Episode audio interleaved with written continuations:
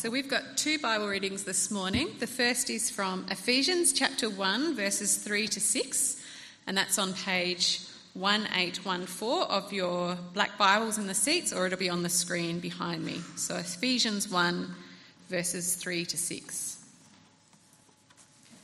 Praise be to the God and Father of our Lord Jesus Christ, who has blessed us in the heavenly realms with every spiritual blessing in Christ. For he chose us in him before the creation of the world to be holy and blameless in his sight. In love, he predestined us for adoption to sonship through Jesus Christ, in accordance with his pleasure and will, to the praise of his glorious grace, which he has freely given us in the one he loves. And the second reading is from Colossians, Colossians chapter 3, verses 1 to 14, and that will be our page 1831, or again on the screen behind me. So, Colossians chapter 3, 1 to 14. Since then, you have been raised with Christ. Set your hearts on things above, where Christ is, seated at the right hand of God.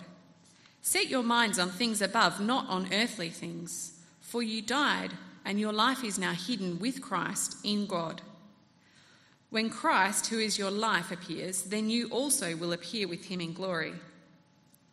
Put to death, therefore, whatever belongs to your earthly nature sexual immorality, impurity, lust, evil desires, and greed, which is idolatry. Because of these things, the wrath of God is coming. You used to walk in these ways in the life you once lived, but now you must also rid yourselves of all such things as these anger, rage, malice, slander, and filthy language from your lips. Do not lie to each other, since you have taken off your old self with its practices and put on the new self, which is being renewed in knowledge in, in knowledge in the image of its creator. Here there is no Gentile or Jew, circumcised or uncircumcised, barbarian, Scythian, slave, uh, slave or free, but Christ is all and is in all. Therefore, as God's chosen people, holy and dearly loved, clothe yourselves with compassion, kindness, humility, gentleness, and patience. Bear with each other and forgive one another. If any of you has a grievance against someone, forgive as the Lord forgave you. And over all these virtues, put on love, which binds them all together in perfect unity. Thanks, Miff. Uh, as in last week, let's uh, do some nailed it practice. I've got a quiz question for you to start. A who am I question. Again, if you know it, don't shout it out. Smug smiles, all you need to do. Uh, I was born on the 8th of January 1935. My identical brother was stillborn. He arrived 35 minutes before me. As a child, I was part of the Assemblies of God Church. For my 10th birthday, I wanted a bike or a rifle, I was given a guitar. When I was 13, I moved to Memphis. There we lived for a whole year in rooming houses before we were finally given a public bedroom house. When I was 19, I tried out for the local song quartet and failed. They told me I couldn't sing. At 21, I released the single Heartbreak Hotel. Many see it as my big break. I died on the 16th of August 1977. I've sold more solo albums than any other artist. Best guess is somewhere around 1 billion sales. I am, of course, the king of rock and roll, Elvis Presley. Who are you? It's a question I've been asking you to think through over the last week or so. Before we get into today, I just want to flag again for you this book, Known by God. I found this a really useful book in helping me to think through the question of who I am. Uh, I'd love you to um, uh, uh, come and see this book or get more information if you're a reader and you want to take a little bit more of a look at this topic. I also should say thanks to Tim Keller today. I've been standing on his shoulders in some of uh, what uh, we are looking at today. We've already heard from Jonathan and Wes and Marge about who they are, I hope over the past week you've been able to think through a little bit about who you are as a person. Perhaps you're a son or a daughter, a mother or a father, Maybe you're a doctor or an electrician or a banker or a paramedic or a mum who stays at home or a photographer or a dancer or a bushwalker or a poet. And maybe you're a whole lot of those things all rolled together. Because each of us is made up of lots of little bits. We'll hold on to some, I think, more critically than others. Last week I suggested that in our culture, to find our identity, we're asked to look into ourselves. And our culture gives us great freedom because of that. It's a good thing. But it's not without its challenges, is it? See, knowing yourself can be tricky. And sometimes when you look into yourself, you might not always like what you find. And that can be painful and challenging. I think the narrative of our culture is to look into yourself, find out who you are, and then live out that identity. Here's another challenge with our identity. Nearly every aspect of our identity, apart from perhaps family, nearly every aspect of our identity needs to be earned. It's not achieved.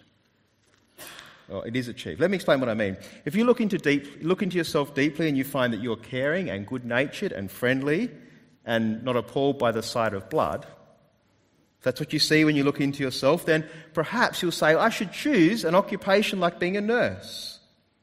You should choose that as part of your identity.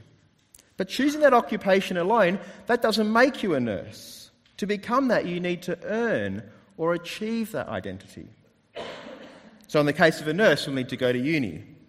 You'll need to practice what you've been learning in your classes. And only after many exams and much practice are you able to call yourself a nurse. So, if you look into yourself, you might determine that I want to be a nurse. But to actually be a nurse, you need to earn that part of your identity. That holds true for lots of things in life, doesn't it? Say you look into yourself and you say, I think I should be a married man or a married woman. Well, just thinking that doesn't make you a husband or a wife, does it? You need to earn that position. Lots of flowers, lots of nice words, lots of dates. And then perhaps if your proposal is worthy enough, you get the opportunity to one day call yourself a husband or a wife.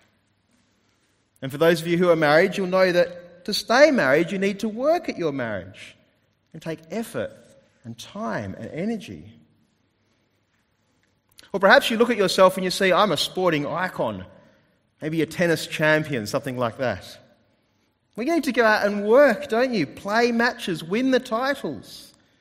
You need to achieve that to be able to call yourself a tennis champion. I want to suggest to you that in our world today, nearly all of our identity traits are earned or achieved. That means they can be lost too. When you see something that's based on merit, if you fail to achieve that, then that identity trait can be lost. You can lose your job. Maybe you see yourself as a runner. Well, if you stop running, you can't necessarily keep calling yourself a runner.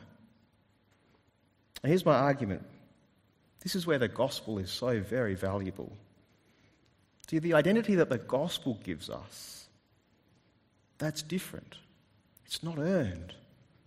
It's not achieved, it's freely given. See, last week I suggested that all of us who follow after Jesus, we have, in addition to all our other identity markers like being a teacher or a doctor or a father or a wife or all those things, we are also known by God. We belong to God and we're God's children. I want you to see this morning that this identity, this being a child of God, it's not, not earned, it's not worked for. Rather, it's something that's freely given. It's received rather than achieved. I hope you can see the difference here. Nearly every aspect of identity outside of the gospel requires a striving and earning and achieving. But the core identity that we have in the gospel, that's freely given. It's something that we can't earn. It's received by grace alone. We're adopted aren't we, into the family of God. Let me show you that from the passage that Meredith read to us earlier. Come back with me in your Bibles to Ephesians chapter 1. I want you to see, just firstly from this passage, this first bit of Ephesians, just the reality that our identity is as those who have been adopted as the children of God. Come back with me to Ephesians chapter 1, verse 3 on page 1814 of your Bibles. This is what it says. It says, Praise be to the God and Father of our Lord Jesus Christ, who has blessed us in the heavenly realms with every spiritual blessing in Christ. For he chose us in him before the creation of the world to be holy and blameless in his sight.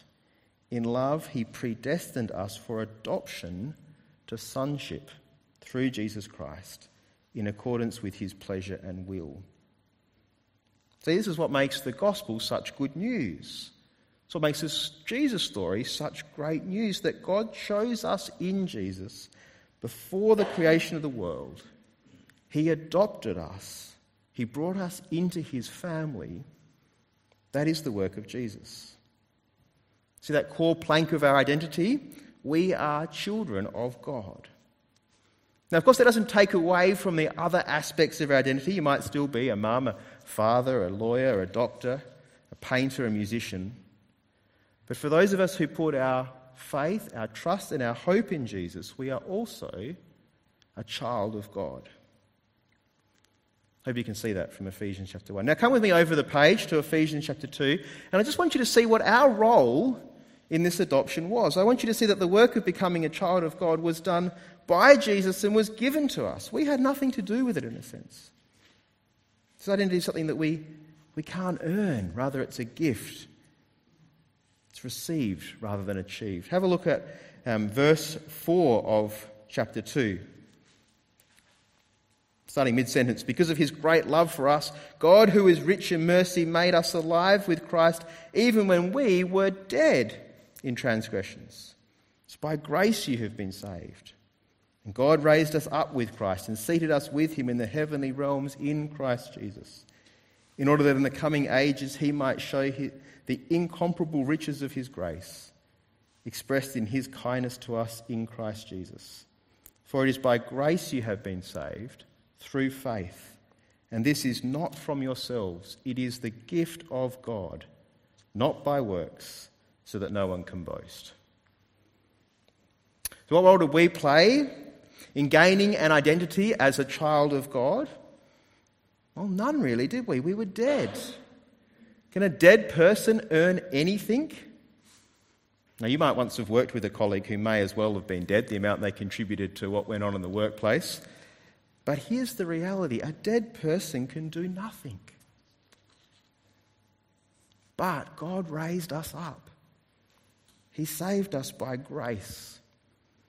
It's His gift. We don't earn it, it's received.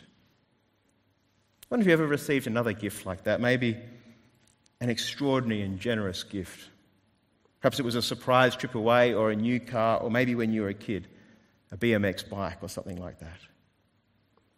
See, our identity as a child of God is given as a gift given to those who receive the offer of grace. We don't earn it.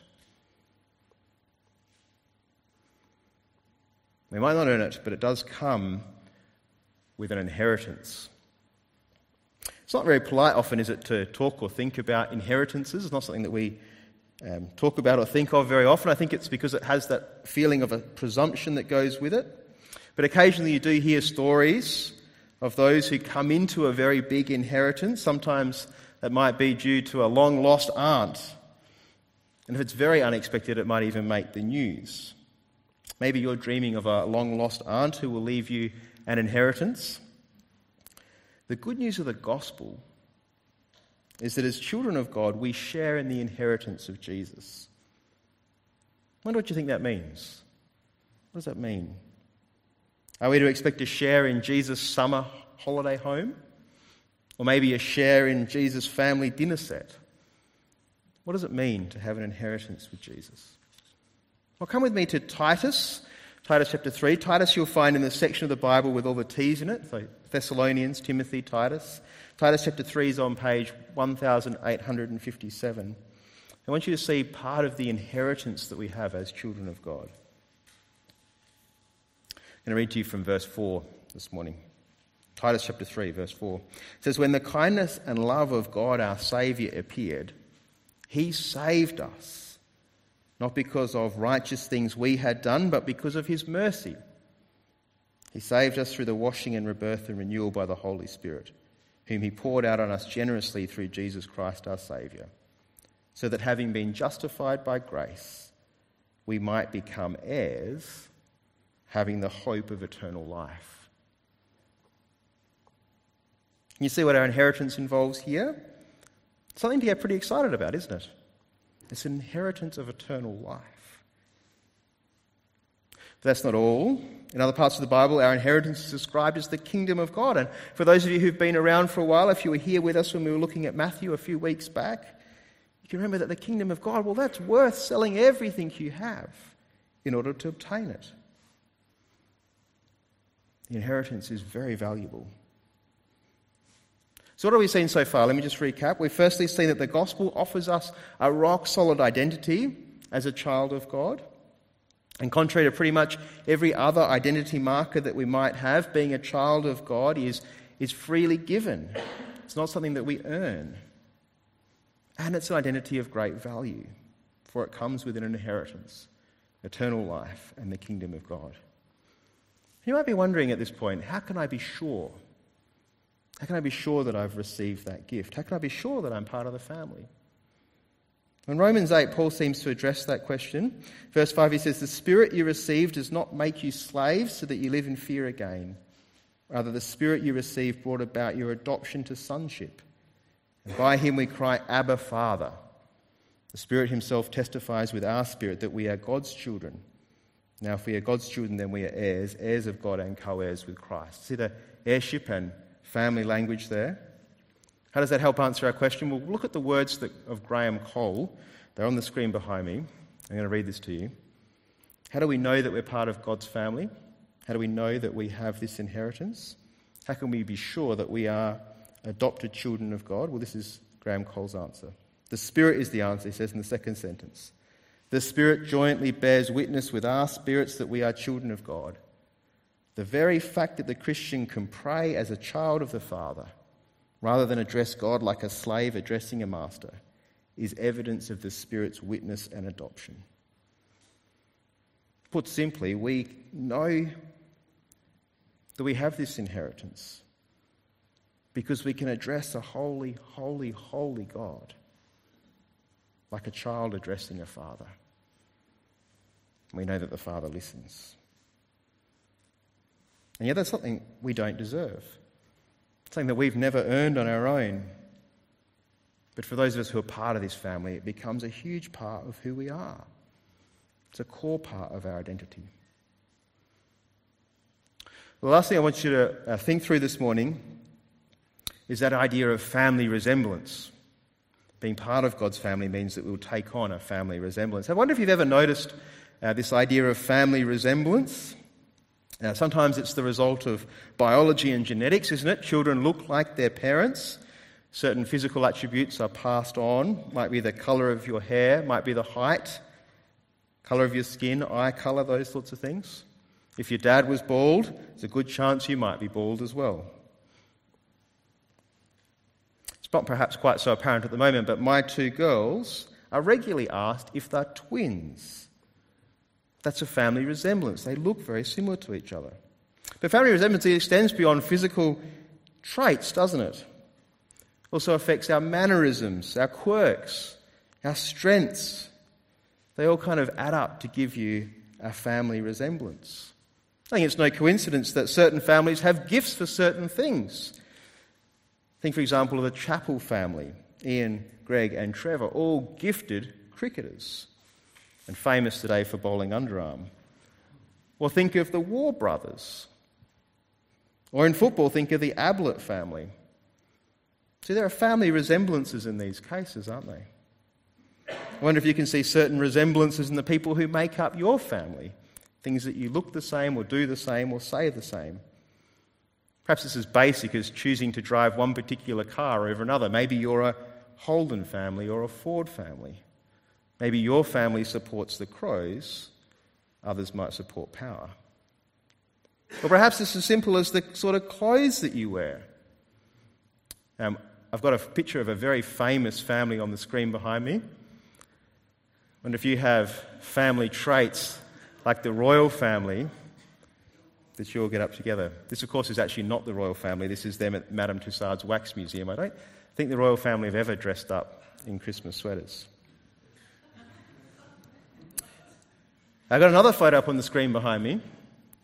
See if you can work out who these two people are. This, of course, is me and my dad. And I want you to see that we're wearing matching jumpers. Can you see the family resemblance?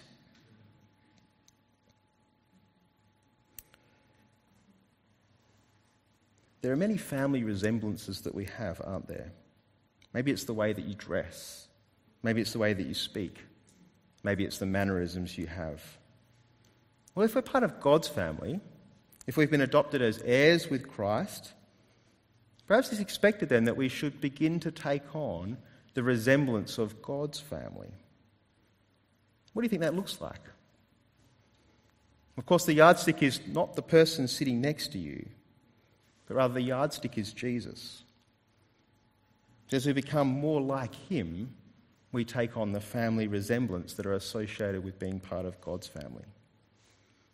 And although we're adopted into the family of God by grace alone, bearing the family resemblance might take a little bit of discipline and patience, and you might need some correction. You might need some help. I want you to see this from the second passage that Meredith read to us earlier from Colossians chapter 3. As we read Colossians chapter 3, I think there's a kind of way in which we can read this almost as like an undressing, taking off those old clothes, and a redressing, putting on the new clothes. Let me read to you from verse 8 of Colossians chapter 3. It says this But now you must also rid yourselves of all such things as these anger, rage, malice, slander, and filthy language from your lips. Do not lie to each other, since you've taken off your old self with its practices. Can you see what this passage is saying? Get rid of the old resemblances, the things that tied you to your old life. Get rid of the ways in which you used to walk. Take off the old clothes. Get rid of anger and rage and malice and slander and filthy language. Stop lying. These are things from the old way. And then look at verse 10 put on the clothes of the new family. Put on the self that's being renewed to make it look more like Jesus a powerful image, isn't it? Taking off the old and putting on the new. Let me read to you. It says this um, uh, Bear with each other in verse 13 and forgive one another. If any of you has a grievance against someone, forgive as the Lord forgave you. And over all these virtues, put on love, which binds them all together in perfect unity. It's a delightful picture, isn't it?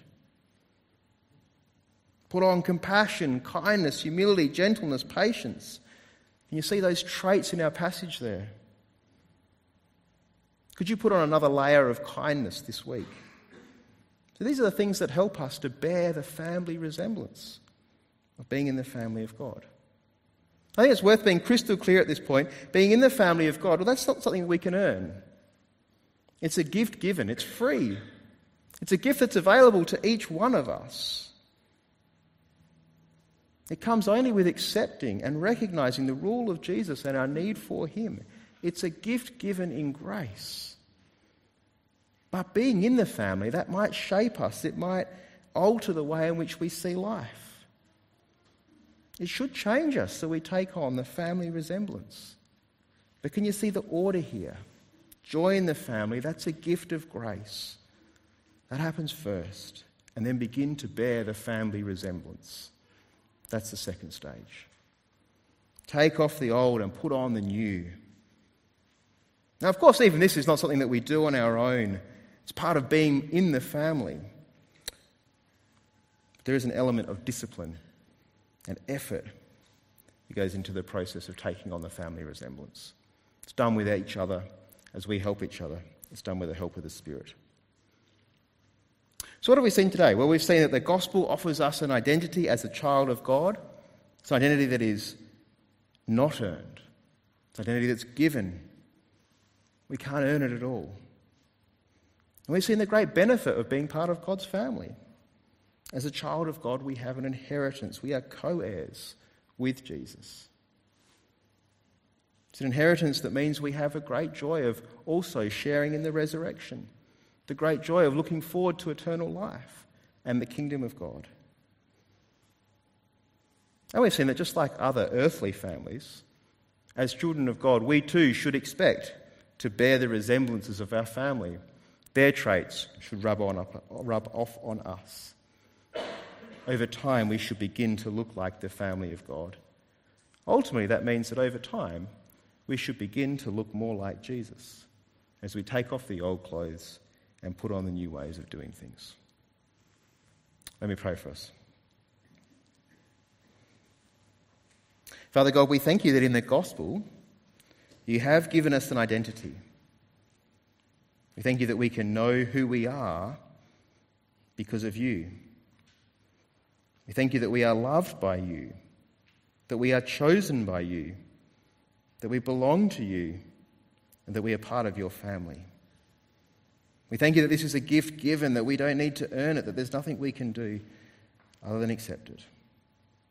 And Father, we ask that through your Spirit you would help to keep shaping us into the likeness of your Son. Help us to put on clothes that make us look like him. Help us to take on his family resemblance. Help us to be like Jesus in every way, we ask. Amen.